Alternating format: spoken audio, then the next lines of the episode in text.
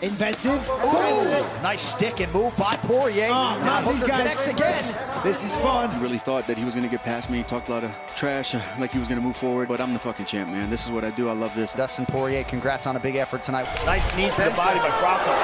Great volume by Grasso. Oh, I feel amazing. It was a very tough year, but I always keep my, my head up. Alexa Grasso, ladies and gentlemen.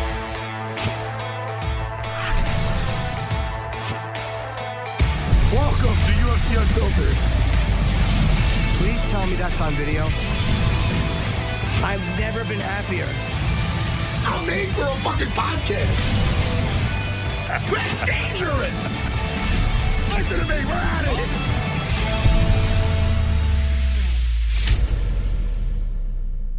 Welcome to UFC Unfiltered. Matt and I have already been talking. This is hour two of our broadcast, and you're only hearing from this point forward because we're waiting for Ray Longo. Now, I, I've been saying lately, I've been a lot of times I've been doing half a podcast, and the reason is because the scheduling of fighters is a lot of times very up and down. Guys are available two hours later, an hour earlier than this one, and I've been doing stuff for Sirius uh, in the afternoon. I've had a crazy uh, record schedule for my my main gig at Sirius XM, so I will be on with Matt to talk uh, to Alexa Grasso, um, and uh, of course Dustin Poirier is going to be on with just Ray and. And uh, Matt a little later. And me. Eugene Bareman, of course, I'll be here for as well. Um, but Yeah. that's why I'm disappearing. I don't want people to think there's anything weird going on. There's not. What do you mean? They're trying to phase you out? You're trying to think? You know, no, it's just because my the availability. Uh, Jimmy, you know what's funny about that? I like that you we point out that the fucking things spread out sometimes yeah, throughout the day. And we also point out that I have no life. So I have just all I have is this show. Matt, I'm usually available. If it wasn't for my Sirius XM, like I said, I interviewed my favorite person on earth last week. That's why I was. It's little stuff for for Sirius. so that's all it is. Oh, I, like don't the- people think I it's like- going. Wait, hold on. I like the way you threw that in there. But first of all, you know, if you want to truly be honest, you talk to your favorite person every week, twice a week. I know. I know. I don't want to say it. I, don't want to embarrass If you were next to me, even though it's you shouldn't be touching each other, I'd pop you on the nose and go, Jimmy. And by the way, poor Ray. Ray Longo, uh, I guess, got Oh, a new shit. computer, and we were watching Ray try to sign in before. yeah. The lighting, he was backlit, and it looked like when a mafia when a mafia turncoat is interviewed on the news. that Oh. lighting they have, where they're all black and there's just light behind them, so you can't Did make you- out who they are. Did you see Longo's hair? I didn't notice. I just Oh, saw. well, you'll notice when he comes back. No, he looked like he was calling from heaven or something, dude. He looked like he was dead. I told you. He looked. It was like a glow, and you just saw this like hair and Longo. It's. uh I'll tell you, Longo's Longo's been training though. You know. Yeah. He, by the way, he's. uh I have to say before we even get to our, we before, we have Alexa calling in very shortly. We should say we were both correct. Um, uh, Oh. over Magny, um, and uh, and, and Rakic over uh, Smith, Magny over Lawler by decision. What a weird night of fights. Four uh submissions, Beautiful. six decisions, right? Beautiful. yeah, I was going to bring that up about uh who's it? Ma- Mallory Martin, correct? Yes. was so she was so emotional, and that fight, Jimmy. Did you see that the first prelim? It was amazing. I did. And- Hannah Cifers had a great first round. She knocked her down, and she, She knocked her down round. with a beautiful overhand right. Um, and I- I'll tell you, good job by the referee for not for not stepping. Well, he was a step. away. He was literally about you. And I watched him when I watched it again, and he was about to step in at any moment because she was a, a, a shot away from being finished. Yeah. So the perseverance and it showed, you know, beautiful work with the uh, the corner work. Okay, Yep. because I like what she she survived that first round, and in between rounds, you know what's great? I ask uh I ask a producer to get the fucking the co- the corner guy, you know, and he goes up. he wrote back, well, it looks like she's at team elevation. Well, I want to give the guy props for talking to her, but anyway, listen, good job, Sherlock Holmes, motherfucker. I like that. Sometimes I like to attack the producers uh, out of fun, you know. But anyway, Fun for you. It's not fun the, for the them. corner it's not fun for them but they like no they like they like it they like it it's like a stick but uh anyway uh they did a great job in between rounds of telling her look don't trade with her get her to the get her up against the cage and get her to the floor she did exactly that and look how beautiful the uh Yeah. the back take was Yeah. uh to the rear naked choke. Um, oh shit! Oh, now Longo is sideways, and now he's it, that He's angle's got its submarine. He's in a submarine. nothing for you, and even that's better. There you go. Yeah, but fuck everybody. Oh, Hey Ray, fuck ever- what is that weird thing hanging? What what is that Oh. yellow thing, buddy? Oh my god. Oh, it's a lamp. Oh, Velma, she's such a sweet. Jimmy, want to Yes, meet sir. Velma, Longo's wife? Velma, say hello to Jimmy Norton. Wait, Velma, you could they could hear you because I got a big microphone set up. Come here. Tell her. Oh, that, listen, that's his Wait, better. on, come here. Tell her. She might Wait. not want to be on there, but She tell doesn't her. want to be on camera. I don't blame her. I wouldn't either. Nah, Yeah. she. I won that in Atlantic City. Nah, she doesn't I don't know what the hell she's doing. I won. Okay, tell them. You you coming over or no? Matt wants to make funny in front of the world. That is not true. We just wanted to say hello. He's a bully. I won the half hometown in I Atlantic don't know, whatever. You Hi, listen back. Velma. I All call right, you. we're on air. Ray, you look thinner.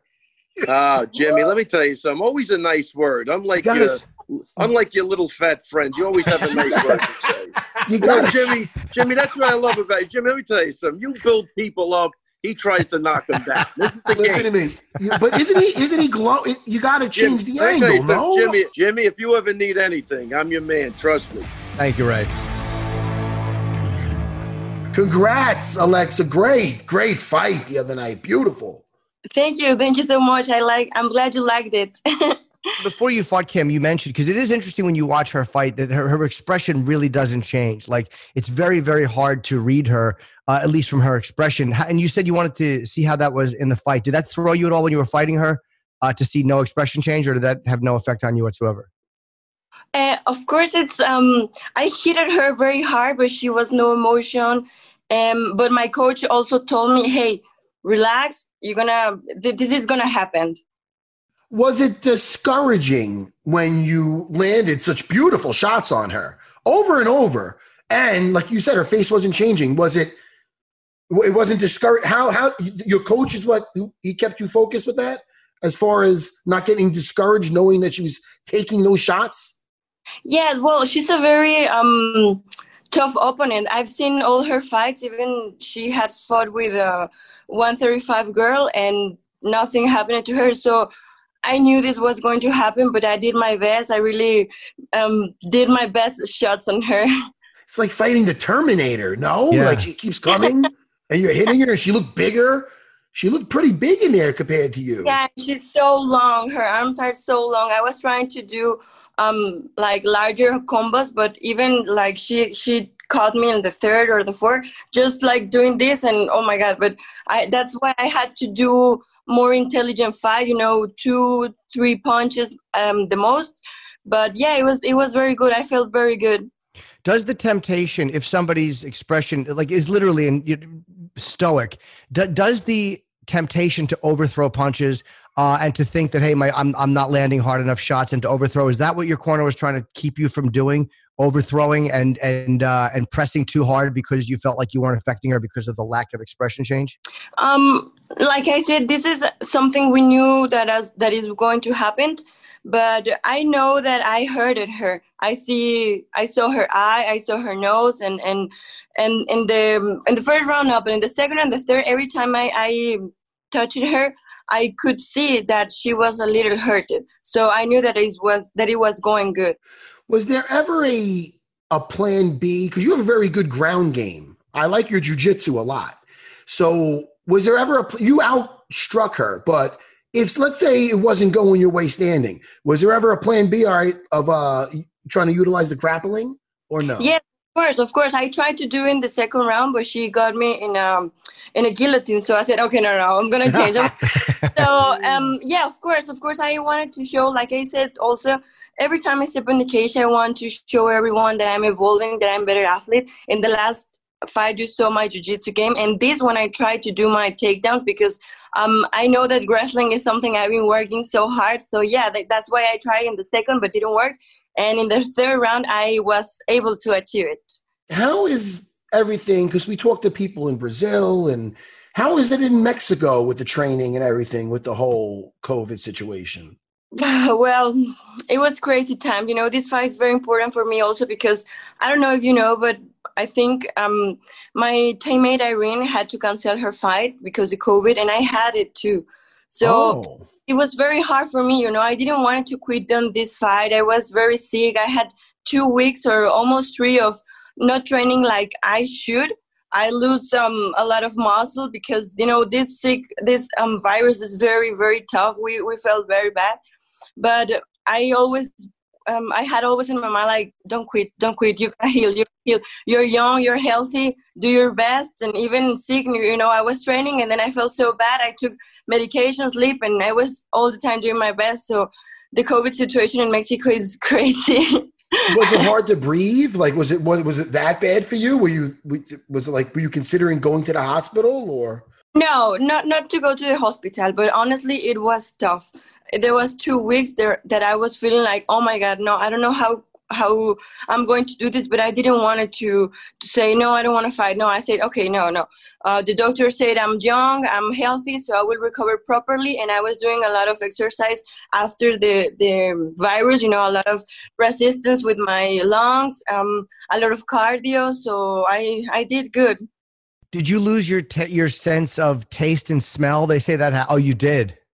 yeah, it's crazy. It's crazy because we were training, and you know that sometimes when you're in a closed place and the gloves and everything, you can smell like this is a gym place. But not nothing, and it was awesome. That's a plus. yeah, that was good. So how did you find out? You just started feeling poorly, or did you did you get tested first, um, or did you start feeling bad? Well, since my teammate Irene told us like, "Hey guys, I'm positive," we were like, "Oh my god, no!" And I was like, "Oh no, no, no, no, no!" So I had to go to the lab and I did a test, and I had to wait two days. You know, like, oh, you have to wait two days until they give you the result. And then I was positive. I was honestly, I was very sad, but like I said, like, okay, head up, do what you can, stay focused.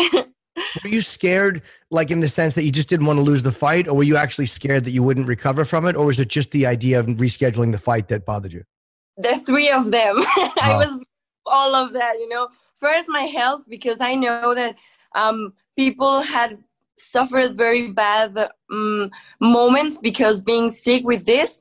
And of course, I was scared of me, of my lungs, my brain, all, all my body, because I told you, um, you you don't, you have no um, hungry. You're not hungry at all, so you have to eat. But it's it's very weird. Also, I didn't want it to reschedule the fight again because it's been crazy for both of us. You know, she had problems with the visa. I had problems with the visa too. it was rescheduled. I was sick, and I didn't want it to to lose the fight again. What was the visa problem? Was it was the visa problem because the embassies are closed? Yes, the embassies are Yeah. closed. I, I mean, it, it was crazy because I had my appointment uh, August 3rd, and that was also crazy too because I had to travel to Tijuana, another another city of Mexico, in, in the middle of the week. So I had my, my appointment on August 3rd, and then I got an email that, hey, it's been canceled. And I was, what? Why?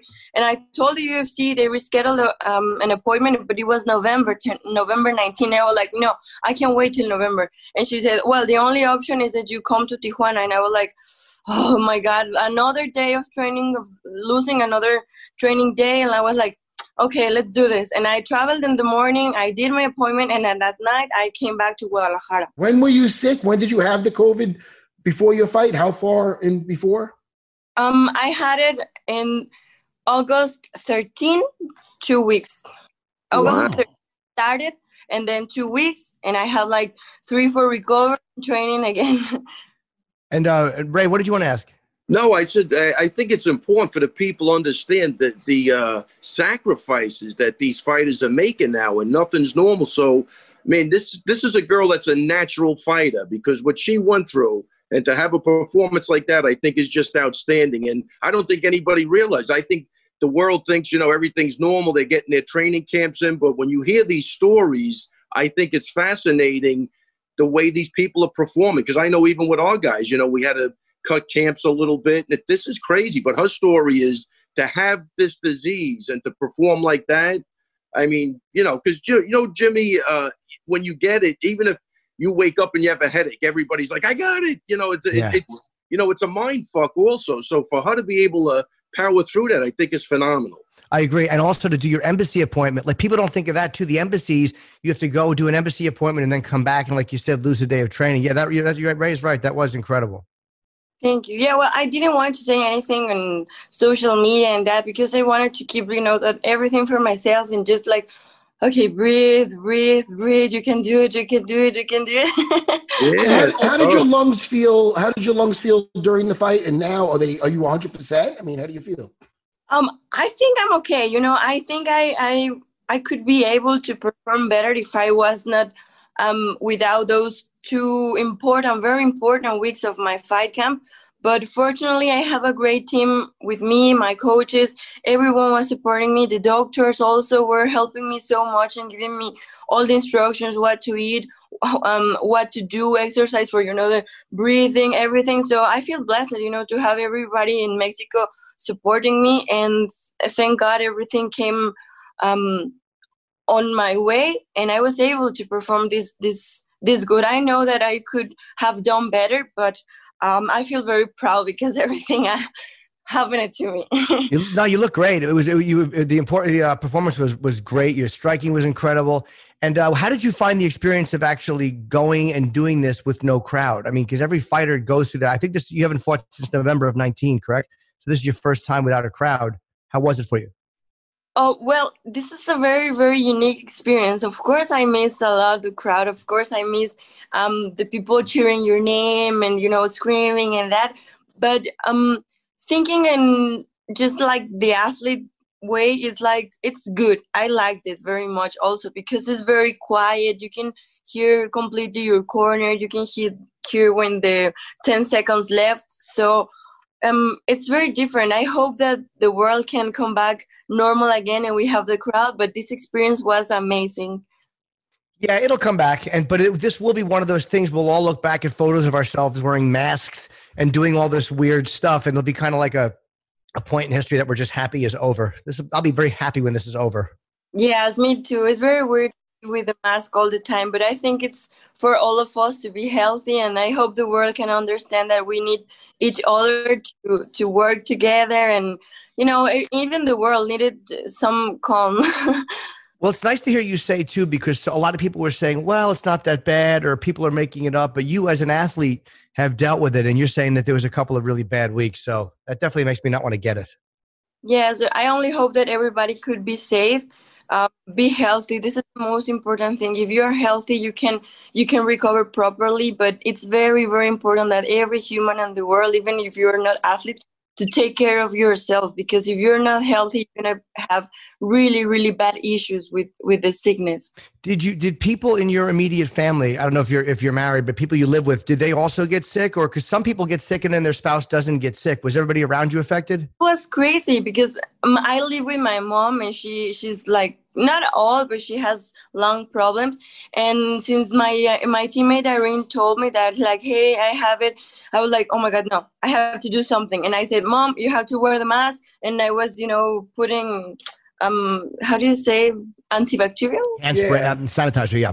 I was all the hell like stay in your room. I'm gonna stay in my room because I don't know what what is this. And let me see. And and and I had a lot of prequ- of um warnings to her like hey be safe stay in your room i'm gonna stay Yeah. so uh, fortunately she was not sick and i had to take her for to an airbnb because i was so stressed in my home Yeah, like sure. it was crazy so i said mom um i think the best option is that you have to go to an airbnb and i'm gonna stay here at home to be healthy and without stress about not um sick you too but no my mom is good thank god Okay, that's good. It, it is funny too. Now the the daughter is going, you know, mom, get in your room, which you probably like, mom don't get out please don't get out That's the right thing. That's the right thing to do, though. That's nice. I do. I never had COVID, but when I'm around Longo, I spray him down a lot. I worry about Longo. I got. I spray him down, and I make sure he's dripping with like, you know, like like all like uh, liquid and sanitary crap. I, I'm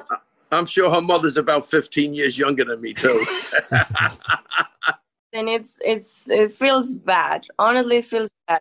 But if you're healthy i'm, I'm sure you're gonna recover. Even even at some point all the world's gonna have it. But just be safe be careful. Most important like i said please be healthy That's the that's beautiful. Well, yeah, Alexa, thank you so much. It was really great talking to you, and uh, what a, what a great performance. And uh, obviously, I'm sure we'll be seeing you again soon. And we're glad that you're okay and uh, you were able to navigate all that stuff and, and get it done before the fight. So, congratulations! Great, great night for you. Oh, thank you so much for the invitation. The invitation. I feel honored to be here with all of you here, and this is a very important podcast. I know, and thank you. I hope that the next fight is gonna be better than this. I, I promise. oh, you were awesome. We'll talk to you again soon. Okay. Great fight. Hi, thank you. All right. Take care. Have a good one. Take care.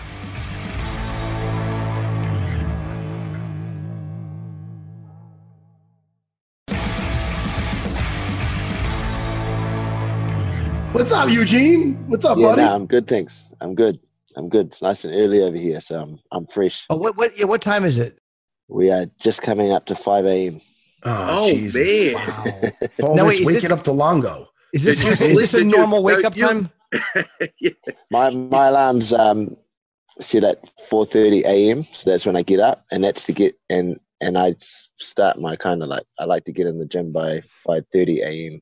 Man, that's Is that- amazing. That, that's when Longo goes to bed usually. He's a fucking vampire. No wonder, no wonder I'm not the trainer of the year. I'm getting this is early for me, and it's one o'clock. 4.30 a.m. Jimmy. Can I, can I just ask, what time do you go to bed at night? Because this is kind of fascinating to me. Uh, probably between 10 p.m. and 11. So Oh I wow! right. yeah. Now, when you get up, do you do you like to have some time by yourself, or do you immediately? Is there somebody you're training early, or or you just like to get there and, and kind of have your own space for a little while? on some on some mornings I take some classes here, which I quite enjoy. I've always gotten up early my whole life, so I can't sleep in any longer than Early probably per- six or six thirty that's a.m. Are you a napper? do you take naps? Not really. Nah, not much of a napper either. So I'm just yeah. I mean, your body after years and years of doing this, you Milk guys and cookies before bed. Does that help you? You talking? And what's wrong with the us? fuck you talking about? At the middleweight champion in his gym, and we're asking him, "Did you ever take a Sominex?" We really are. idiots. Well, listen, this is the thing, Eugene. Eugene, we this is for me and Longo because as trainers, you are doing something right, Yeah. my man. That's why we want to know your whole damn routine. It's really just personal for me, us, me and Longo. Yeah. Has Taking to do brain with a you. Eugene, wait, let me just tell you something, Eugene. When I was when I was training Matt, our sessions would start at 11 p.m. I'm not even joking. We would start training at 11 o'clock at night. I mean, Yeah. so we do we were backwards completely. Hey, hey, Eugene. And then at the 7 Eleven on the way home, I see Long. I catch sometimes I'll catch him getting like fucking yodels and, a, and like a small coffee at 1 a.m. I go, Longo, what the fuck are you? Uh. Anyway, Eugene, things are they're different over here. I don't know. No wonder why we're not, you know, we're not city kickboxing. You guys are killing it, man. You guys are a different breed over there on that um that far east coast side. It's uh yeah, couldn't get further away from New Zealand than than where you guys are. So We have uh, obviously you have uh, Adesanya against Paulo Costa, and there, there's like some real bad blood between those guys. And what exactly started that? that is not a good question for me. See, I don't try not to keep up with all of that stuff. So, uh, what what actually started? You know what? Prob- what what probably started it is probably Israel. I'll be honest. he probably started it, but he, you know, the, every fighter motivates himself differently, and for whatever reason, um, Israel saw this guy as um, someone that represents something more than just a opponent represents um, something he struggled with his whole life and uh, a lot of people know that um, israel went through some bullying um, when he was very young and for whatever reason i think israel's connected paulo costa to that image um, whatever it takes to motivate him whatever it takes to get him up in the morning and get him up for this fight um, as long as it's not detrimental to the to the to the fight result, I I, I don't mind. You think Israel's power is underrated because people like know how what, what a great finesse fighter he is and how beautiful his striking is and how well he moves, but then he he drops Brunson, he drops Whittaker. Like I don't think people uh, give him the credit for the power that he has.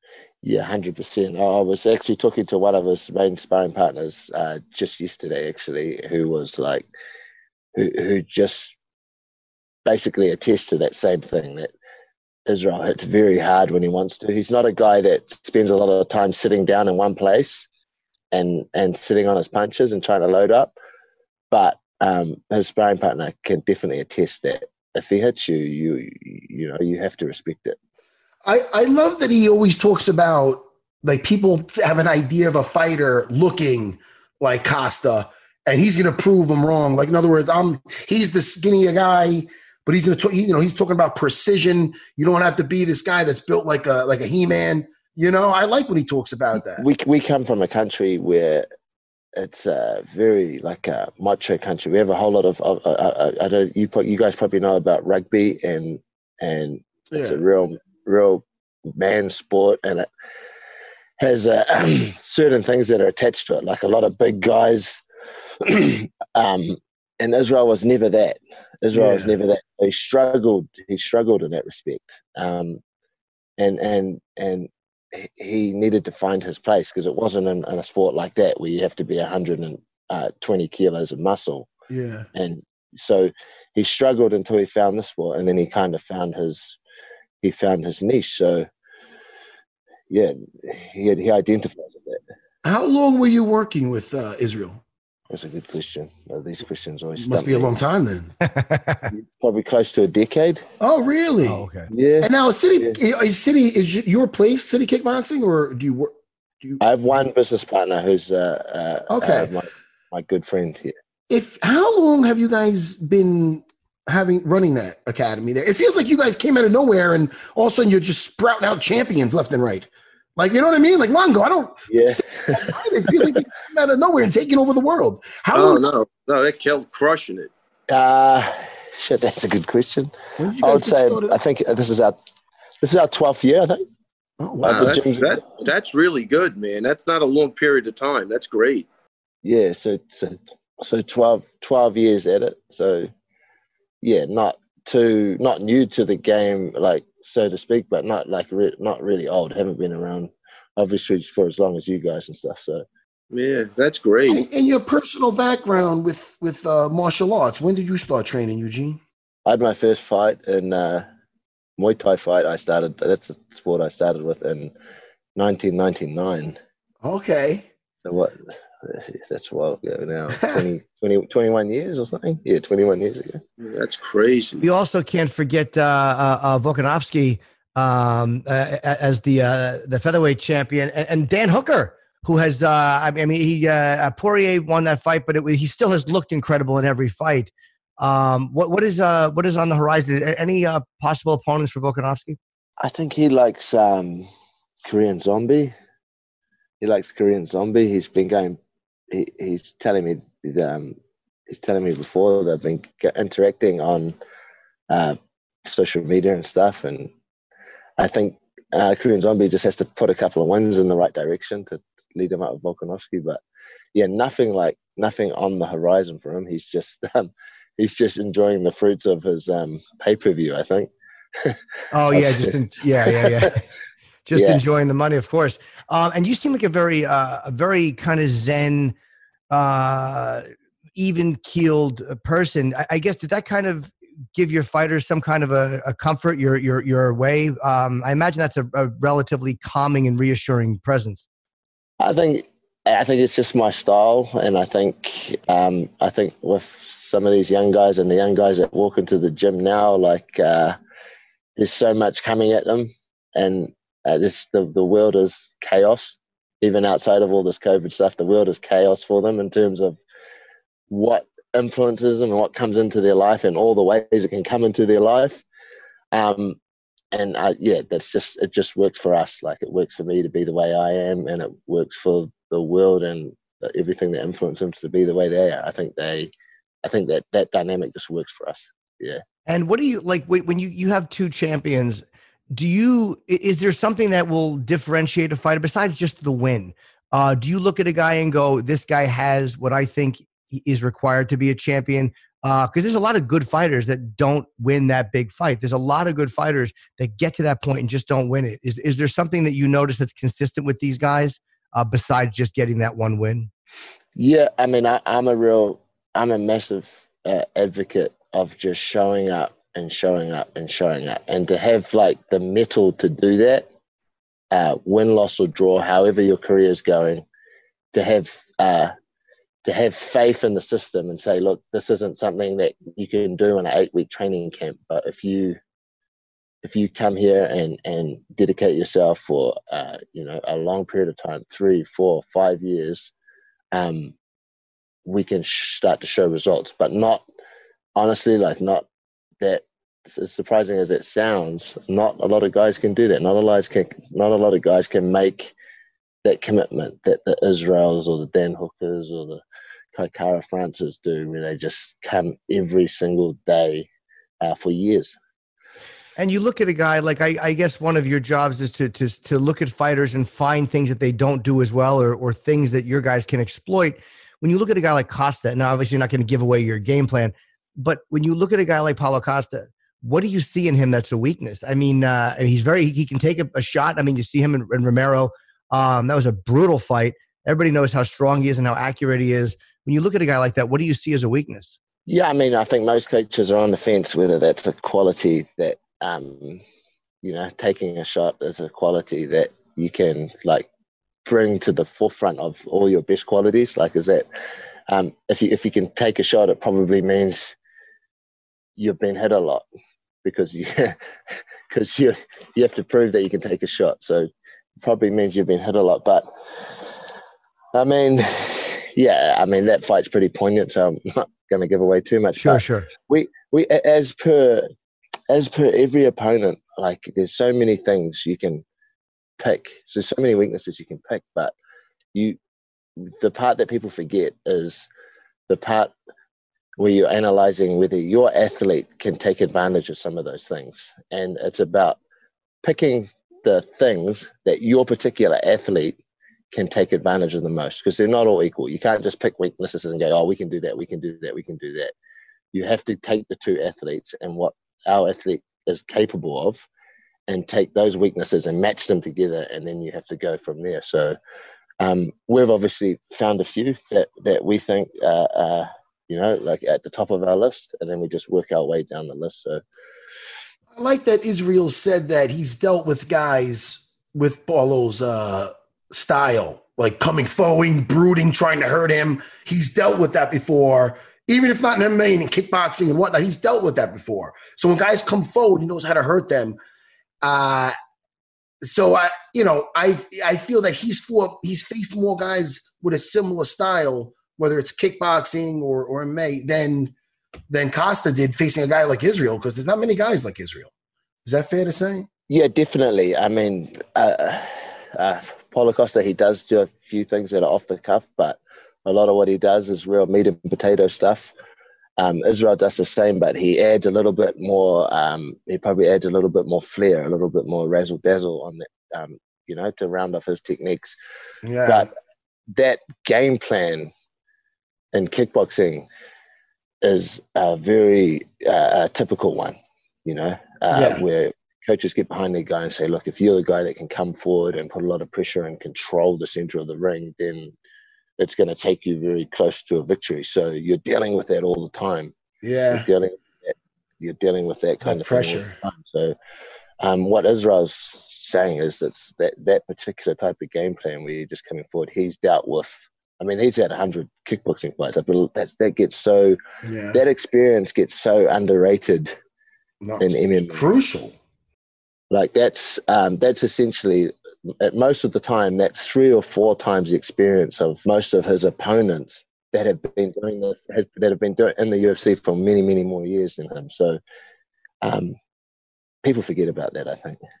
And when you guys are, and all three of you obviously have experience in this, I guess it's, is there any better feeling, I guess, than when you're watching a fighter that your guy is going to fight and you see something?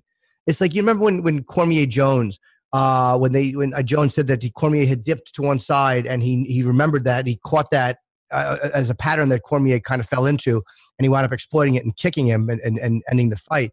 Is there any better feeling than finding that in a fighter that your guy is going to face? Some type of a little weakness that you think your guy can exploit and bringing it to him. Absolutely, absolutely. But the real, and the guys can attest to this, the real satisfaction, the thing that really makes you happy is when you put a plan into place or a particular technique and it comes off. Oh, that, Um, that there's no better feeling than that. Yeah. There's no yeah. better feeling than It's that. like the uh, It's like the line from the A team with Hannibal. He loves it when a plan comes together. Long, I, I wish you could boo me right now, Jimmy. No, I love it. Hannibal did say, "Who watches the A Team? Am I am I dating myself?" Motherfucker. that movie was underrated, by the way. Rampage. I was I another. don't like like you guys. I don't know if you guys watched Dillian Whyte and Povetkin the other night. Like, um, that was a plan that was operated to perfection. We went to the body early, early, early. He had to choose. If if he went to his that money shot too early, it would have given it away. But he went to it at the right time. He was patient, and um, that was a plan that just operated to perfection. It was like that's the kind of satisfaction that um, we can all attest to. It just makes you feel like it's all worthwhile.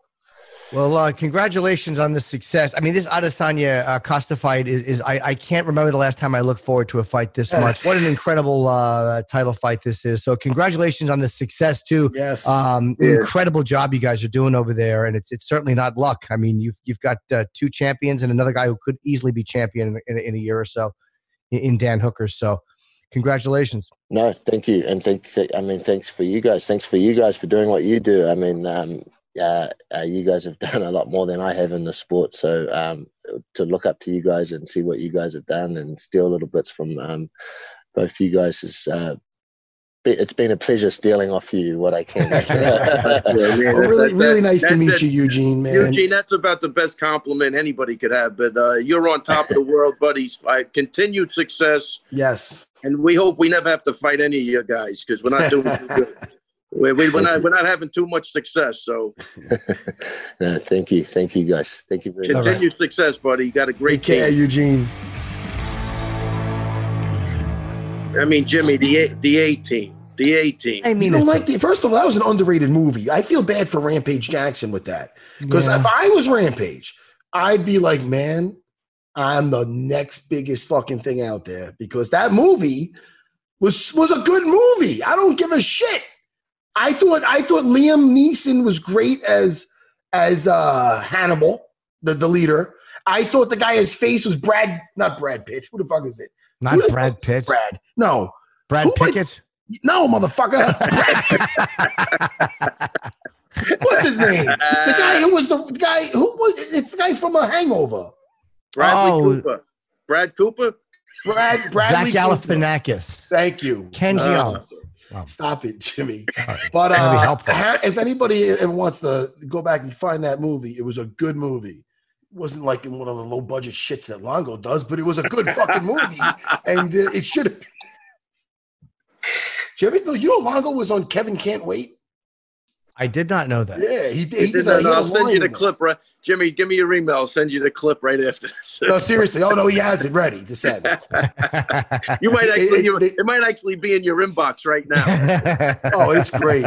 It's great. Where Kevin Kevin takes Harry Connick Connick Jr. What's it? Henry Connick? Yeah, Harry Harry- Connick Jr. What is it? Henry? Yes, Henry Connick Jr. What the fuck is his name? Henry Harry Connick Jr. Harry Connick. shit. What's Yeah. his name? What's the matter? Yes, Harry is his Jr. Thank you, Ha- Ha- Harry Connick Jr. And- and they had him at a restaurant, and Longo's behind them, Uh, and and Kevin's asking if he liked the lasagna. So then, what does Longo say after he, he says he does like this lasagna? So all of a sudden they pan to the whole room. There's a lot of people behind them, and it's Longo. And what does Longo say? Ready? Harry Connick likes the freaking lasagna. That's what he says. You hear him, Jimmy? Yeah. That Harry. Uh, Jimmy. all right, let's let's get on to some fights now. I would love to ask both of you guys what you thought of the. Uh, and again, Anthony Smith is so tough. Uh, Rakic uh, really, I think, hurt him with some of those leg kicks. Were you guys surprised? I was surprised that he stayed on the floor. Now, again, I know Anthony Smith was kind of keeping him there, but there were times where I thought Rakic stayed on the ground longer than he had to, and I was surprised that he didn't push the striking. Did you guys feel that way or no? I mean, I, I personally did. I mean, I thought he was doing great with the striking. He probably could have ended that fight with a couple of more calf kicks and just the size difference in those guys. I mean, you could see that, uh, you know, the other guy was just his bit bone structure, you know, like it looked like now Anthony Smith, you know, he did fight at 85. Now you see the difference when you come Yeah. up against the naturally big bone guy. But I think, uh, I think Anthony Smith was a big name You know, he fought for the title. Yeah. And this guy wanted that on his record. He played it a little safe, I thought. I thought he should have stood up a couple of times when he had him hurt, but he didn't. But I think he just looked, we wanted to get the W because I think that's what he was looking at a big name on his resume. That, that was my feeling. I don't know what you felt, Matt. Yeah, I felt the same thing. I felt that if it was us in the corner, like like I felt like we would have pushed for him to Oh. have him stand up. Oh, like oh, that, we would have been, because we he was screaming for him to stand a up. hundred percent. Because it's possible with the leg kicks and whatever else he was throwing. I mean, he could have ended it possibly. You know. Yeah, without a doubt. I think he was showing he looks fearless pretty much. He he wanted to show that look, man, he's not gonna he he the one trick pony thing might have been a a comment that, that he brought, you know, it's it's one it's a comment that he brought up to us about Anthony Smith mentioned and Ah, seeing how much that he's been working on his grappling and it's it's right on par now. But he didn't enjoy doing it, but now he's it's on par with his striking. So he might have wanted to try to prove a point down there. And because right. he was up there, he was on top of him, you know, pretty nonchalantly. Like he wasn't in there like worried. He was Right. beating him up down there, like throwing pretty much caution to not caution. To, he was he was dominating him. He wasn't trying to totally like finish him. He was content on just dominating him and landing the strikes. But I think he also wanted to show that he could just hang down there. But you know, But I, but, but I do, I do think it was a conservative top game. Yeah. You know, not not crazy conservative, but like you said, he was trying to make it look like he didn't Yeah. care. But I, I thought the only time he was close to in trouble was maybe on the floor when, they, when the other guy threw up a couple of submissions, maybe or whatever. But I just thought it was a weird.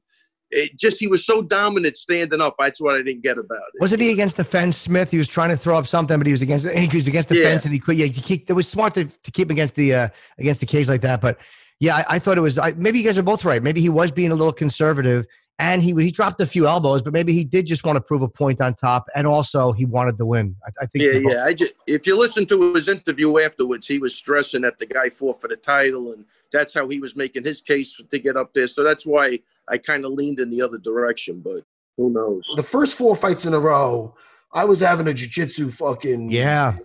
I was loving it, man, loving it. Caceres looked great against uh, Austin Springer. Oh, I, I mean, oh, listen, I want to get Mallory Martin on, and Yeah. I thought she was great. And what about uh, Sean Brady. Polyana Viana? Okay. Polyana Viana. Say it, Longo.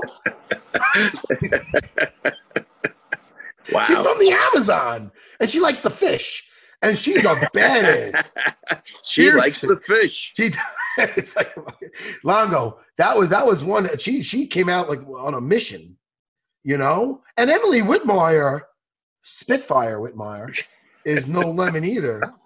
I love that arm lock, man. That was beautiful, Jimmy. Yeah. And Spitfire, when she was going, when um Polyana was going to take her down, uh Emily Spitfire Whitmire. I can't say I can't say Whitmire without saying Spitfire. Yeah, of course. I She did a beautiful reversal. So she got on top. I loved it. I she um Polyana re- retrieved guard, beautiful arm lock. Is that- what's the matter with you? Um, I love the jujitsu. It's like when What are you- fucking when Stipe started going to the body on DC. Are you- were are like, you reading- "Ah." Did you write this shit? Did you I write like this shit on the back? Did you write this shit on the back of your palm? What are you doing? I'm looking on my iPad. I'm looking on my iPhone. What do you mean? I want to make sure I don't fuck up the name Polyana Viana.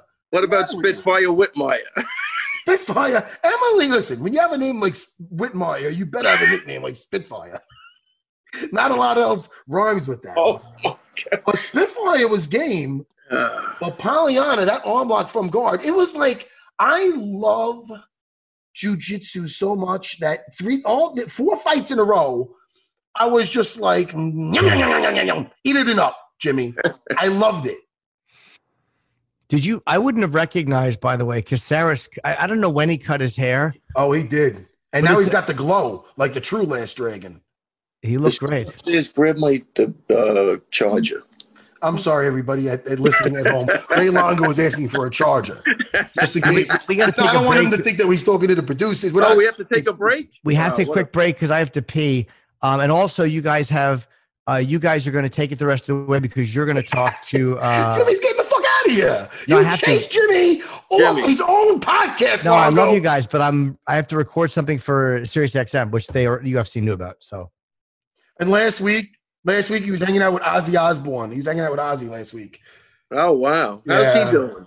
He's good. He's actually really good. I was with, with him and Sharon and uh, you know, and uh, Jack promoting a uh, documentary. Yeah, All right, guys. Jimmy, Jimmy, Jimmy. Good to- Ray is good I seeing you as always. I Yeah, apologize. always, Jimmy. Thank you, buddy. Jimmy, I apologize for Longo because sometimes, sometimes he forgets. You know, he goes, he's talking to his wife. He forgets that this. You got to this give ain't Ray that credit. Fucking, this ain't that fucking podcast you're doing with fucking Kenny Florian. Could you get you? Could you take treat this thing serious? You know. Yo, Spitfire, slow down. All right, listen, Jimmy, I love you, man. I will love you talk guys. to on Wednesday. Yep. Talk to you in a couple days. Ray, thank you, buddy. Yeah, thank you, Jimmy. Have a great time, buddy. All right, Great bye, seeing guys. you. You Take too. Care. right, later, Jimmy.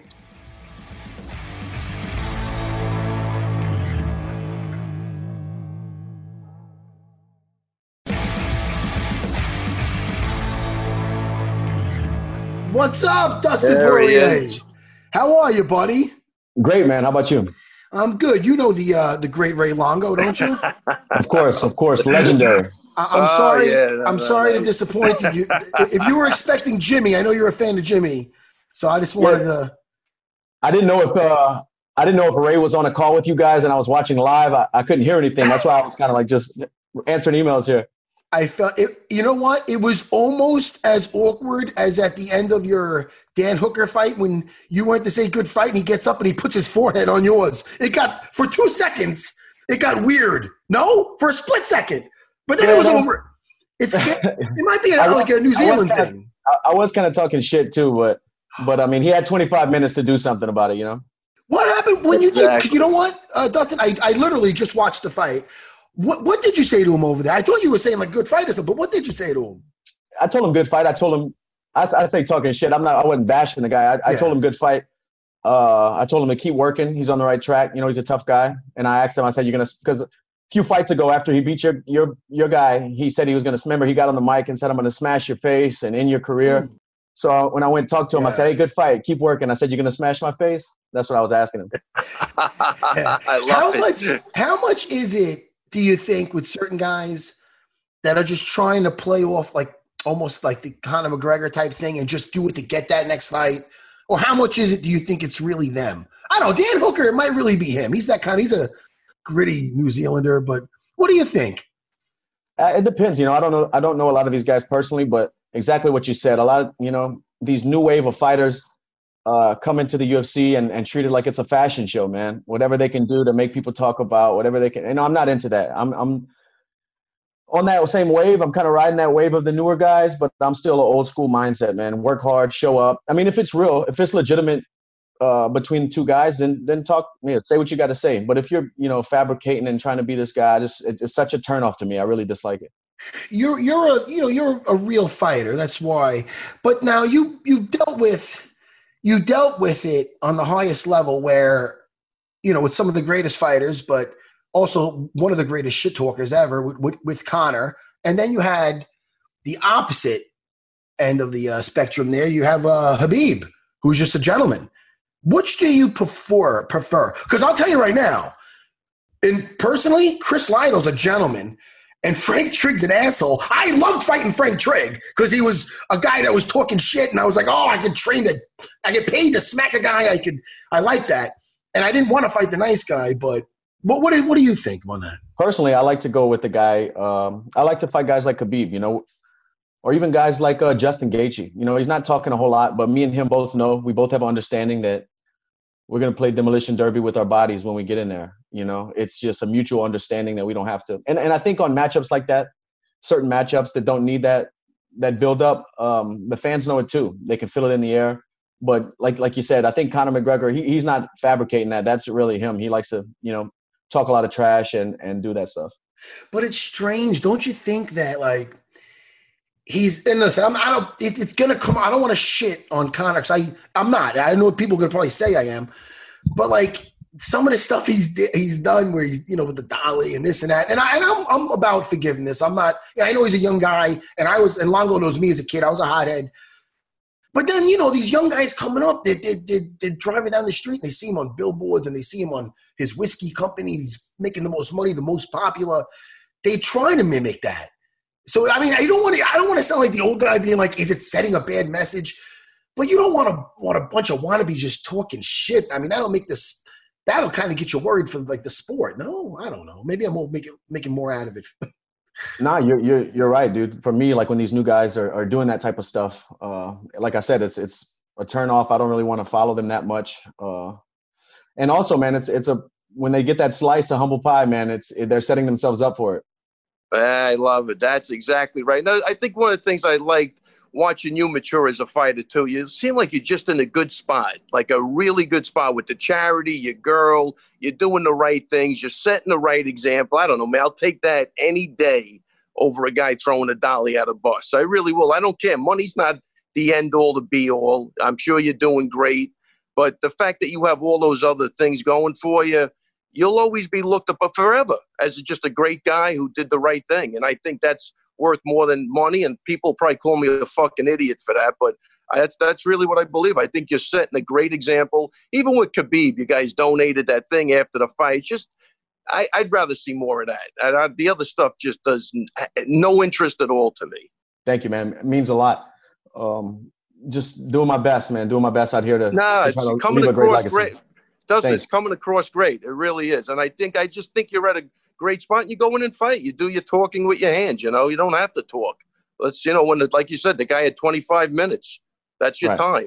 You know, who cares about the other shit? And I'll tell you, Dustin, I'm not asking for a favor here, but uh, we've been doing this show for I don't know how many how many years. We never got breaking news. Are you fighting Tony Ferguson? Could you throw me a bone, Thug Jitsu Master? Help me. Maybe Please. you guys know you're on the inside over there. Maybe you know something I don't know. I, I, don't. I don't have a contract yet. You know, I saw Dana talking about it. I know that they want it. I know they want it on the same card as Khabib and Gaethje. I'm just waiting, just waiting to, to talk to them. Why I would, I mean, listen, it's kind of obvious because you guys are both guys that have super exciting fights with your style, you know, just your style of fighting.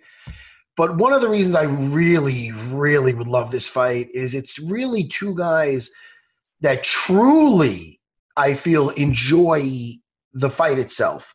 And it kind of reminds me of just what I just saw in your last fight between the fourth and uh, fifth round with your coach there going, yeah, yeah, you're having a good time. Oh man, I'm having a blast, you know?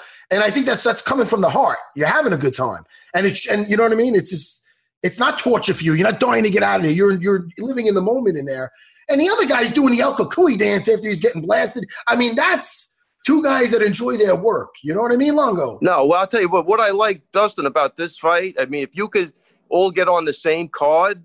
I mean, if I'm you, I beat. If I beat Tony Ferguson, and there's a good chance Gaethje wins that fight, you already have a win at Gaethje. You got a line right to what you've been looking for, man, right to the title again. You know what I mean? And I think that's the beauty of putting those four fights together. How they play out is huge in where you're going, I think.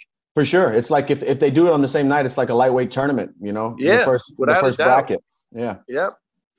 You know, what's interesting about your fight with Dan Hooker, phenomenal fight, like I said, and uh, it was nominated for, um, it's one of the fighters, uh, fights of, uh, one of two fights nominated for Fight of the Year at the World MMA Awards. The other one is, uh, is Burgos versus Emmett. But how did it feel uh, that's with uh, without a crowd, I should say. Those two fights are without a crowd. How did it feel without a crowd? I mean, compare. Do you think a crowd would have added to that fight? I mean, a fight to make fight of the year, one of the nominations to get nominated without a crowd shows you how exciting the fight has to be because the crowd's not going crazy. There's no crowd.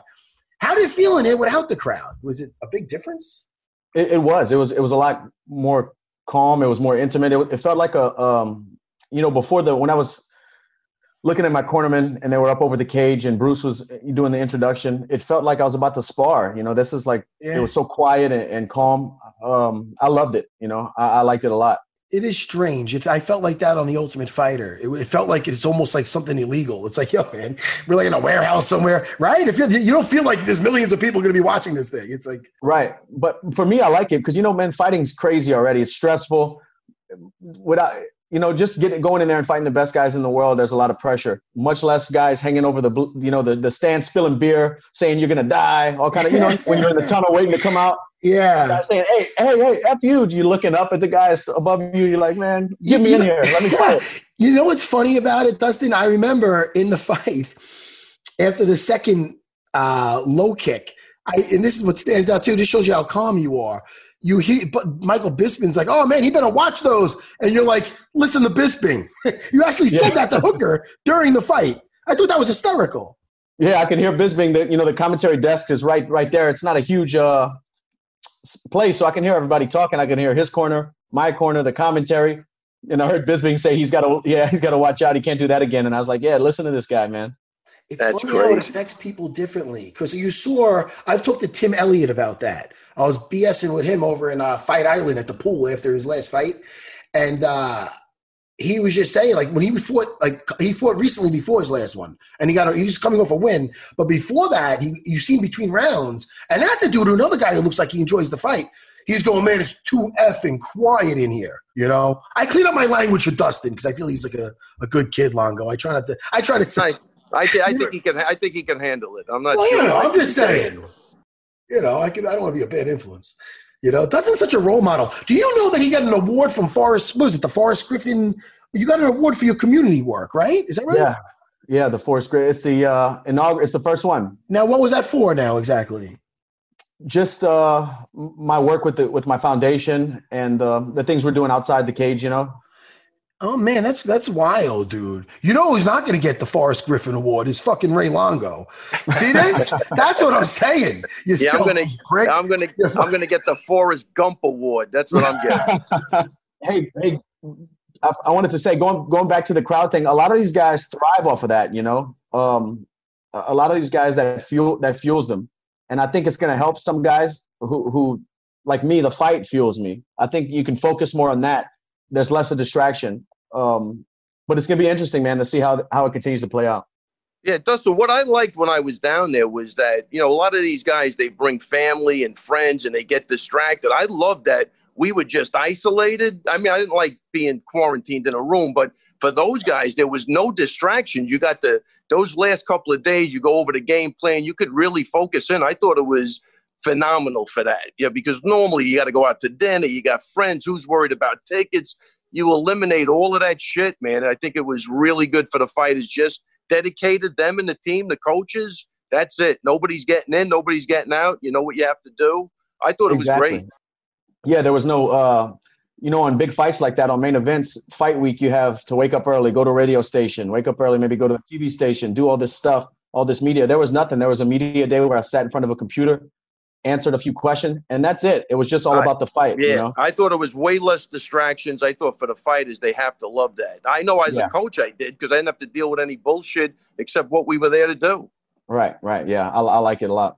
Yeah. It's different. It's different too. Like for cornering guys, Longo, I felt that also. They get you in and they get you out. They bring your bags with you. You never go back to the locker room. It's so strange, you know. Another thing that stood out, Dustin, in your fight with Dan Hooker and several of your fights, but that one, your last one in particular, is your ability to recover. Like freaking Wolverine, man. Like there was the I don't know if it was after the second or third, but it ended with a, a decent combo with Hooker and you acknowledged it. You kind of like shook your head at it. You went back to the round, and man, you you it, you, you no, you you were actually in the corner already. You were waiting for the stool, and you look weathered. You look weathered. I was hurt. Yeah, he hurt me. I was, I was, uh, you know, good thing there wasn't another 30 seconds. I, I was, I was, uh, It's very out honest. a little bit. Yeah. But I'll tell you, the I mean, I was so impressed because then then you came back. I mean, that minute rest. Have you always been blessed with the cardio? Is that what what are you doing? Are you running hills? What are you doing exactly? Because with that minute rest, you came back and you know, it's almost like just the reset button. You're back and it's like it never happened, which was you can't say that for a lot of fighters. A lot of guys are almost done at the end of the round, and then the next round they just are done. you know what I mean? I think for sure I have a, um, you know, I, I was genetically, I might have been, you know, blessed with a few gifts with that, uh, you know, cardio, even out of shape. My cardio is decent uh, compared to a lot of guys. And uh, I think a, a lot of that is mindset too, man. Like knowing there's three more rounds, knowing this isn't the, you know, pulling myself back out of that, sitting on the stool and knowing that, I have a fresh slate this next round. Um, you know, a lot of guys will beat themselves mentally there go and sit on the stool and say, "Oh, this fight's going downhill for me," or what. It's, it's tough to pull yourself out of that slump, but each round is a new round. And as far as a mindset, that goes for the leg kicks too, man. Is that just toughness? Do you have a hell of a poker face? That fight started with you eating at least four leg kicks. and they were nasty. And and uh, I'll tell you, man. And you've done. And again, it's not like you haven't got gotten kicked before with your fight with Gaethje and whatnot. And you know, then I believe it was the Gaethje one where you're actually getting helped out of the cage. I might be. I, I believe that's the fight. But you don't. I tore while my- you're I in the fight, my quad in that one, yeah. Oh, that's what it was. But while you're in the fight, you're not. You got a hell of a poker face, or else, or just a very high um pain threat threshold. Oh, uh, man, that hurt. What is it? It fucking hurt. I gotta hold it together, man. I can't show this guy, you know, that I'm, that I'm hurt. Yeah, but a lot of guys. me he's hurt. But that's a lot. Listen, a lot of guys could say that, but then they get kicked in it, and they're like, "Ah, fuck!" They're switching stances. They're, they're I mean, listen, you've seen it. You've seen Oh, guys' yeah. legs getting taken out. Right. And and th- who kicks shin on shin? This guy was he wasn't kicking my calf or my thigh or my you know, he's kicking shin on shin, bone to bone, like a maniac. Uh that that hurt, dude. It hurt me for a while. I had to do a little bit of physical therapy after the fight.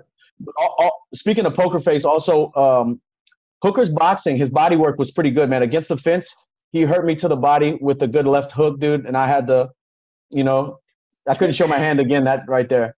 There was so many times in that fight that you would land a combination, and I'm like, "Oh, that's good." And all of a sudden, he you'd both come back with another equally as impressive combination. Yeah. I'm like, there was such a back and forth in that fight. No, that, that, that yeah, that's why that fight's going to win fight of the year. That's why. That's what makes a fight of the year. When you think one guy's going down and he comes back and it's going back and forth, it was for the fans. They couldn't ask for anything more. It was a freaking tremendous fight for both guys. Thanks. Yeah, I was down. You know, the first two, I was down two rounds. Um, we were both bleeding, and I had to pull it back together, man. Yeah, it's tough, man. Well, listen, the rumor is the rumor, hypothetical, the rumor.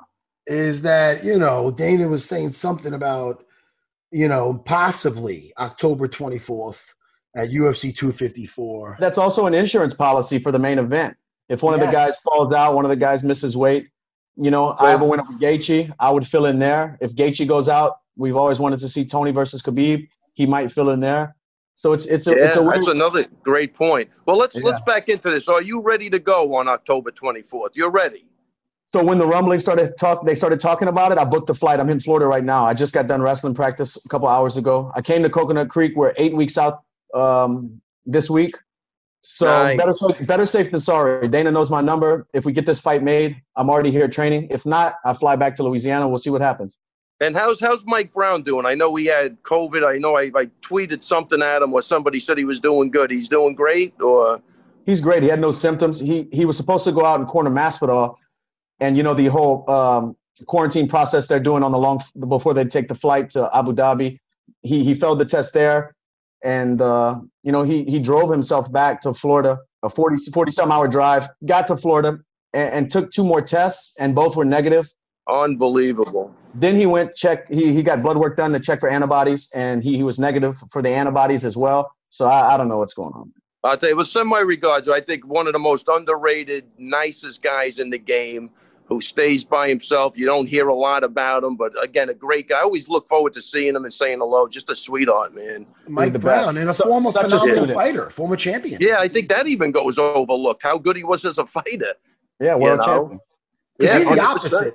The opposite. and a student, man. Yeah. He, he he he's always breaking guys down, watching new things. Uh, you know, he, he's just a, a really good guy and coach. He has the mind. He was a former champion, so he has the mindset. He knows how to compete. He knows the feelings and and the the things that happen during camp and and things like that. He, he's just great insight um, to the whole the whole game. Yeah, no, Yeah. And he's my height. I really like it. Listen, all right, Dustin, dude, thanks for hanging out with us, man. We, you know, we always love watching you fight, dude. You never disappoint. And I'm excited for your next fight, and I really do hope it's Tony Ferguson. Thank you guys so much. Yeah, if we can get that made, dude, it's gonna be a big one. Oh, awesome, sure. man. Hey, best of luck with everything, and say hello to everybody for me. I will. Thank you guys. So we talked about. For I really enjoyed uh, Ma- Mallory Martin her, her fight. She was so emotional. I want to get her on here because she was talking. It seems like there was a lot going on there. She seems like she's been through a bunch, and and she that was you know you really get happy for somebody, especially after a, a- such a tough fight where Hannah Cifers landed that beautiful right hand and dropped her, and she was literally looked like the punch. uh, Looked like she was a punch away of ending it, and the ref was about to jump in. It just had that that feeling of oh, this is about to be over, and then to come back, listen to her corner, her corner man and you know execute the game plan the way she did and get that fight down and and finish with that rear naked choke. Before, I mean, the second it was done, she was screaming and then literally crying. So I thought that was a great moment. And you know what I like with the UFC, man? Like people don't get every fight is a big fight. Oh yeah. Every win you get in the UFC, it, it's to me, it's almost like a championship. You know, and especially when you're Oh, watching the young guys come up, and you know, even saying like we got Bazooka. This is a huge fight Yeah. coming up Oh. on the contender, but Oh, it's 100%. really, uh, yeah, every fight is big, man, because you could, you know, Yeah, Bazooka is gonna shine. I can't wait for Tuesday night. Uh, Yeah. For tomorrow night. Jeez. Wow. We're right there. You know? Uh Sean Brady, who's Daniel I'll tell you what, man, I'm happy guy- for him. What a beast, you know? And uh and because Christian Aguilera, you know, he's no lemon. And he was he was game, you know. But uh you gotta be impressed with that with that um that gui- that uh guillotine. What a I, I, I got to tell you, I was impressed with everything he did. yeah. and you yeah, know, and. Felder, Felder couldn't talk nicer about him. He said Yeah. he's worked with him, so Oh yeah, he said he was phenomenal. And he said he's a real humble guy. yeah, he looks like he's got a great future in front of him, man. Yeah, I was, that was I'm impressed with every aspect of his game. he looked great. Yeah, standing up everywhere, looked phenomenal. You know, Daniel Gracie's a, uh one of his jujitsu coach, and I know Daniel since I was 23 years old. I'm 46 now, so I met him. And I'll tell you this about Daniel Gracie: this is how you know somebody You- when you first meet them, not when you're a UFC Hall of Famer. How they treat you, because everybody's treating me. of course, You know, they treat me like they treat me in VR with respect. You understand? Longo, I'm ranked. I was ranked number five last night in the world. Number In six what? now. Maybe it went back in in my stand up battle real real my re- virtual reality. really. My virtual reality. I'm ranked number five in the world. Is that is that uh, is that you proud of me or is that pathetic? Uh, no, that's pretty pathetic. It's That's man. let's change this. No, you're not gonna you're not gonna ruin my good time. I don't want to talk about it. No, What? at what age do you think you'll stop that? Serious. There's other When you- people my when you age hit on like, there. When you you when you hit like 35. Oh wait a minute, you're 46. I guess. Listen, we- no, no, that- it's that not. No, listen to me. I'm not. You're not going to ruin my good time, okay? It- you know. But anyway, I have such a good time. I'm, I'm with that. trying. Speaking from a, I'm speaking from a good spot in my heart. I want to help you. I don't. I don't what do you want me to do? What if I went Uh, out and I played poker with the guys? Is that more manly? Probably, Uh, but it doesn't. ah, you're fucking crazy, Longo. Let's get back to some fights, okay? Uh, to the main card. You, you, I'm, I'm sure you with me where you feel happy for Ricardo Lamas. All right, beating, uh, he defeated a very tough Bill Algeo, and uh, you know the way that fight ended, that last round. I really, a, a jiu-jitsu standpoint, I loved how he had the back control and he was really threatening. He had like almost like a a rear naked choked. Um, he was almost threatening it in his armpit, but it was really him just following up to threaten from taking the back from back control to threatening to mount with a head and arm choke. And he was had oh man, it was I don't know if people really seen what he was doing there, but when he had the back, instead of going for the traditional rear naked, he was pretty much just inviting that guy to try to get out, and he was going to follow him up into a tight head and arm choke. So it was uh, I really enjoyed that, and that that control on the floor with that that last round was just beautiful. Let me tell you, he had to dig down because I tell you, Algeo, you know, he's from the local circuit. He was a Ring of Combat champ. He fought Gonzalez. Uh, he's Oh. he's really good, but he oh yeah, really, right. you know, he had that. He was the guy on the uh, contender series that fought that kid who was. I think the other kid was winning, and he went for the takedown, and Dana went nuts on him. He never signed him, but Algeo really made the best of it, this opportunity against a freaking, you know, title contender, man. So Algeo looked great. Uh, Lamas had to really dig deep, and I think uh, made him think about retirement, which I think he might have did. I mean, he, he took some damage in that fight. You know, he took that knee, and uh, Algeo Algeo brought it, man. Hats off to him. Now, listen, great fight. You know, I'm I'm happy. I'm happy that you know we were in that locker room with uh Lamas and his camp when when he, he got his jaw busted by Calvin Kattar. Do you remember that? He looked, and I'll tell you, he looked phenomenal warming up in that He did. dressing room. He looked really great. He looked Yeah. phenomenal. And we, we spoke already a lot. Well, listen, well, congrats to him. Hey, both guys. Uh, Bill Algeo. Yeah, yeah, yeah. Hey, man, your stock don't go down, kid. You're, you're still No, without a doubt. Who's not going to want to look forward to seeing that kid fight again? Nah, You he's definitely he's the there to tall stay. order fighting a guy with that much experience, but uh, he was right in that fight. So great fight. And like, uh, you know, I want to see what's next with Bill Algeo. And why did Ricardo Lama save his retiring? Uh, he was talking about it, but he made it. Uh, I thought he made it pretty clear that he's definitely thinking about it. I thought he actually did say he was. That's what I inferred. Well, we'll find out for sure. And if it is, we'll give him a proper, you know, goodbye, respect, maybe get him on here because, you know, he has a pretty good Robert De Niro impersonation. Did you know that? No, I didn't know that. He does. Does it match? Does it match Kenny Florian's Al Pacino? That's all I want to know. No. Nah, that was that. that, No, was, Ken- that was still good. I will tell That you right now- still good. Kenny Florian, when he did that scene with uh fucking Laranja. Laranja. Laranja. What's what do you Yeah. what's his whole name? Just Hinato. Laranja, right? They did that scene where out of Heat, the diner scene. When, when he Phenomenal. playing Bobby De Niro, Yeah. Bobby De Niro, like I know the motherfucker, Robert De Niro, and fucking and uh, Kenny's playing Al Pacino, and oh my god, that was such a great scene. Could you tell Loved Kenny it. to send me that? Listen, I want to see that again. Yeah, we'll get that. all right, let's get back to the fights. Uh, we talked about Alexa, Alexa, Alexa Gross, Grasso and how great she did.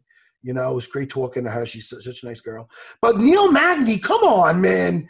I, I predicted him by decision, not to toot my own toot, but I'm really, uh, you know, he really knows how to put it together, dude.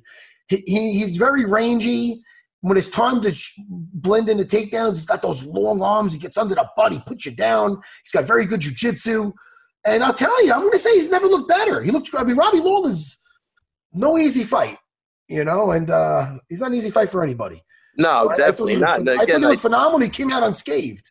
Yeah, look, and I think it's a big, uh, you know, not that he needed the confidence because I think Magny's really talented, but he beat a guy who beat a lot of other good guys. So I think Magny's uh, got a great fight IQ. I think he proved it. He switched gears in that fight, and uh, basically, and he even, you know, Robbie looked like he was, you know, wasn't pulling the trigger a lot, man. And Magny took advantage of it, man. I thought he did a great job in that fight. Yeah, I mean, I believe with the way Magny was adding in the implementing the clinch and the takedowns and threatening with that, get you a little gun shy. It That's gets you a another little, good point, man. It was you good to see the tie clinch again. He, he's Yes! one of the few. Yeah, he was kneeing the crap out of him. He had a great, great tie clinch, and you don't see that a lot anymore. I thought that was great. He went back to back to basics, man. It was awesome. If you had to check off all the boxes in that fight, striking, it was on point.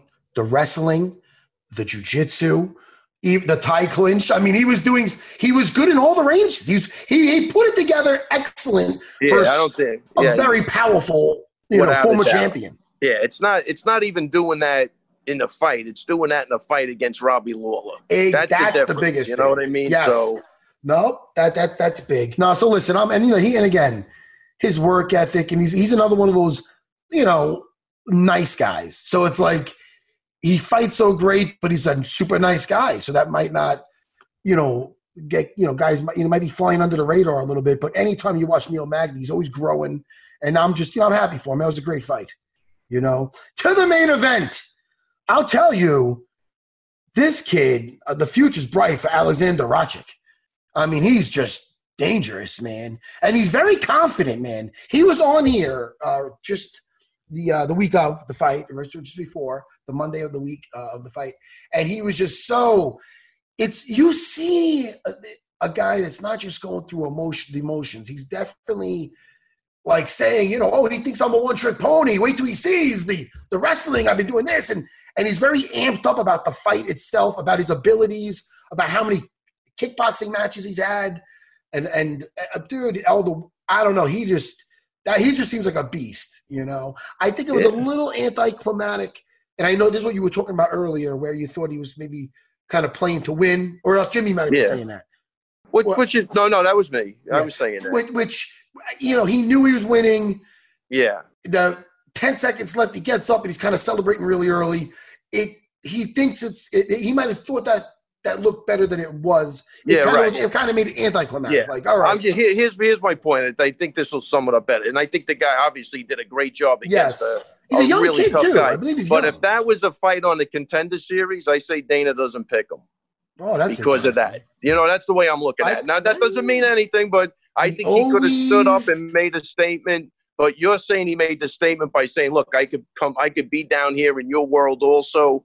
and I'm not a one trick pony. So, you know, either way, it's good. It was a great win against a, a great opponent. And, you know, look, the other guys that are fighting, Reyes and uh, uh, Jan, and I'm not even going with that, but you know, that, that main event, yeah, Blachowicz, you know, that that those guys both match up great with this guy. You know what I mean? This guy should be licking his chops too. They're, they're all like strikers Yeah. for the most part, and I think that's great. You know what I mean? I think that's a big thing for him. He's got to be looking at that. Like he could easily take the winner of that fight, and I don't know what'll happen. What do you think about Anthony? Anthony who? Lion Hizzle. Yeah, I thought, uh, you know, I think just when you take those leg kicks, you got to get into boxing range and try to stay there. And uh, Well, that's what I was you know, talking about with, with Dustin. You know, and again, Yeah. people kick differently and harder and whatever else, but and some guys' Dustin- pain pain threshold is crazy because those calf kicks. You know what the problem with the calf kicks is? If you get like uh that nerve gets tweaked, it's like what happened to Chandler. Uh, I don't know if they call it a step off or whatever they call it, but he you can't even walk. It doesn't matter how tough you are. dude, that Chandler sucks. was Chandler was bouncing around on one leg. He didn't even give a shit about the pain, but you still couldn't walk. Yeah, I'll know. tell you. I And I think that's what happened to O'Malley too. Same thing. How do you know Longo? Listen, not to get controversial, but sometimes we like to go there. What do you? What do you? How do you think the way this kid is handling this loss? Do you think it's a mistake, or you think he's doubling down on that he's the greatest and that that he's destined? For, I mean, some of the stuff he's saying is downright rude, but is it just so he doesn't look? He's saying he's still. Do you hear some of the stuff that Sean O'Malley's saying since the loss? I mean, and again, I listen. I'm not. I'm. A, I was young once too. I get it, but you don't want to change the championship champion mindset. But you got to kind of recognize that you lost the fight. No, I mean he's saying he still Yeah. feels undefeated. Yeah, he That look. He fucking he seems like a, he seems like a great guy. I would just, you know, it goes back to that. I would learn from it and move on. You know, one win or loss isn't going to make a champion, and he's holding to something that he, you know, I, I don't know if that's really him because he seems like a really Really nice, nice kid. guy when you run into him. So, but I don't. So, but when I you hear when you yeah, you hear him whoever's say leading him, who's ever Yeah. leading them in that direction, look, it's going to cater to maybe certain people. I think it's a mistake, but uh, Yeah. if he can back it up in his next couple of fights, you know, it'll be all right. Well, I mean, I like to see, you know, I like watching the kid fight, you know, but after spending a little time with Chito Vera and you know the way he came into that Yeah. fight, and but just to be dis- so disrespectful after the fight. I mean, the guy did go and face you. He's kind of being like, oh, the guy jumped up like he really beat me. But I mean, dude, the guy did put the, your eyes to the back of your head when he punched you in the guard, and like, you oh, know what I mean? like Oh, he, he, did nothing, did nothing from the guard for sure. And I don't, I would think his was leg top, would- like didn't he have was- a big, big thing to do with that, you know. So no, che- Chito's tough as shit. That's the other thing. It wasn't like he, a guy that isn't proven. Chito's tough, man. So for him But to I mean, say that, but, is- this, but also this, yeah, to say Longo that in five years, like you know, he could be cha- he'll be champ, and the other guy will be like a journeyman. That's kind of rough. No, I don't know. I get like, listen, man. It's one thing if the guy was a prick, but the guy Chito's not a prick. So you kind of you're setting Right. yourself. You know, you're setting. I don't know. yeah. I know he's a young Well, kid. like- I just want the people around him. If that was me, Longo, and you were my trainer, well, I don't know. Yeah. Maybe you'd kind of get a hold of me, now and be like, hey, Yeah, I wouldn't. I, I, you know, that was never my style with that shit. You know, yeah. I mean, you know, even all the the stuff you did selling fights was with good humor.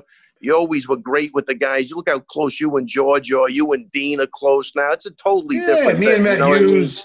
Yeah, except him. Still some, like me. some, you know, some uh, bridges can never be rebuilt. What Hey, can I say? listen. Anyway, water under the bridge here. Uh, Longo, I had fun. I can't wait to see what's next with Alex, Alexander Rakic. I think he, uh, I think he was just, I think he lived up to what he was doing. He, might hear the criticism of the guys saying that, all right, he didn't go to really put a stamp on it, and I'm sure he's going to hear that, and he has the ability to make those corrections. You know what I mean? Yeah, yeah, He had the ability to back out. He had the ability to yeah, finish exactly. with just a hard Yeah, ground yeah, and pound instead of walking off. So I think he's, you know, he's young enough to learn from this. And I'm telling you, man, it's funny because the guy had some fights, but it feels like these guys just spring up, and all of a sudden you're like, whoa, this guy's So on the that was that was a big name for him. That was a huge name, and I'm saying that played into it. You know what Yeah. I mean? Where for whatever reason it changed something, but Well, he you- still had a great fight. You can't take nothing away from. him. It was a great fight against a great opponent. And he feel, and it's funny because when I was talking to him, I'm like, you know, your last fight with Volkan, you know, people, a lot of people thought, you know, it could have, it should have went to you. And he goes, oh no, I won that fight. He goes, I won it. He goes, I didn't lose that fight. There's no way. I don't feel like I'm coming off a loss. Now he's his mindset is very, he, you know, he's very, he's very confident and rightfully so. You Yeah, know, yeah, yeah. but I, I liked hearing that. He wasn't like, oh, thank you. You know, he's like, no, no, I won that. He didn't beat me. no way. So with a guy with that kind of confidence, and now with uh, Jones walking away, it's exciting. It's exciting for the Yeah, division, yeah. you know. But all right, dude, what's the rest of your day like? Uh, I gotta go watch some sparring now, and then I'm. Uh, I got the Yannick and Florian podcast at six. Oh, Everybody that. listening? Yeah, Plug plug, it. Of course, that's doing great. It's killing it. What is it called again? What? I, I was talking. Yannick Florian podcast. Yannick- Jon Anik. and, and there's the Ray Longo minute, Yeah, which exactly. sometimes stretches to 35 minutes. Is that correct? Yeah, and this might be one of those days. Oh, good. Well, I'm going to listen. Yeah. And Longo, listen, I know you're proud of me for the stuff I achieved. I don't want to bring up the Hall of Fame and being a former champion. And now, once you think I'm done achieving, I get ranked number five in the world at Standout Battle Royale, my VR system. I just want to say that you you transfer you transfer over not only to martial arts, but also to me winning in other areas of life, just in my VR as well. Yeah, somehow I'm gonna leave that off your resume. I will talk to you later. Take it easy. I'll Later, buddy.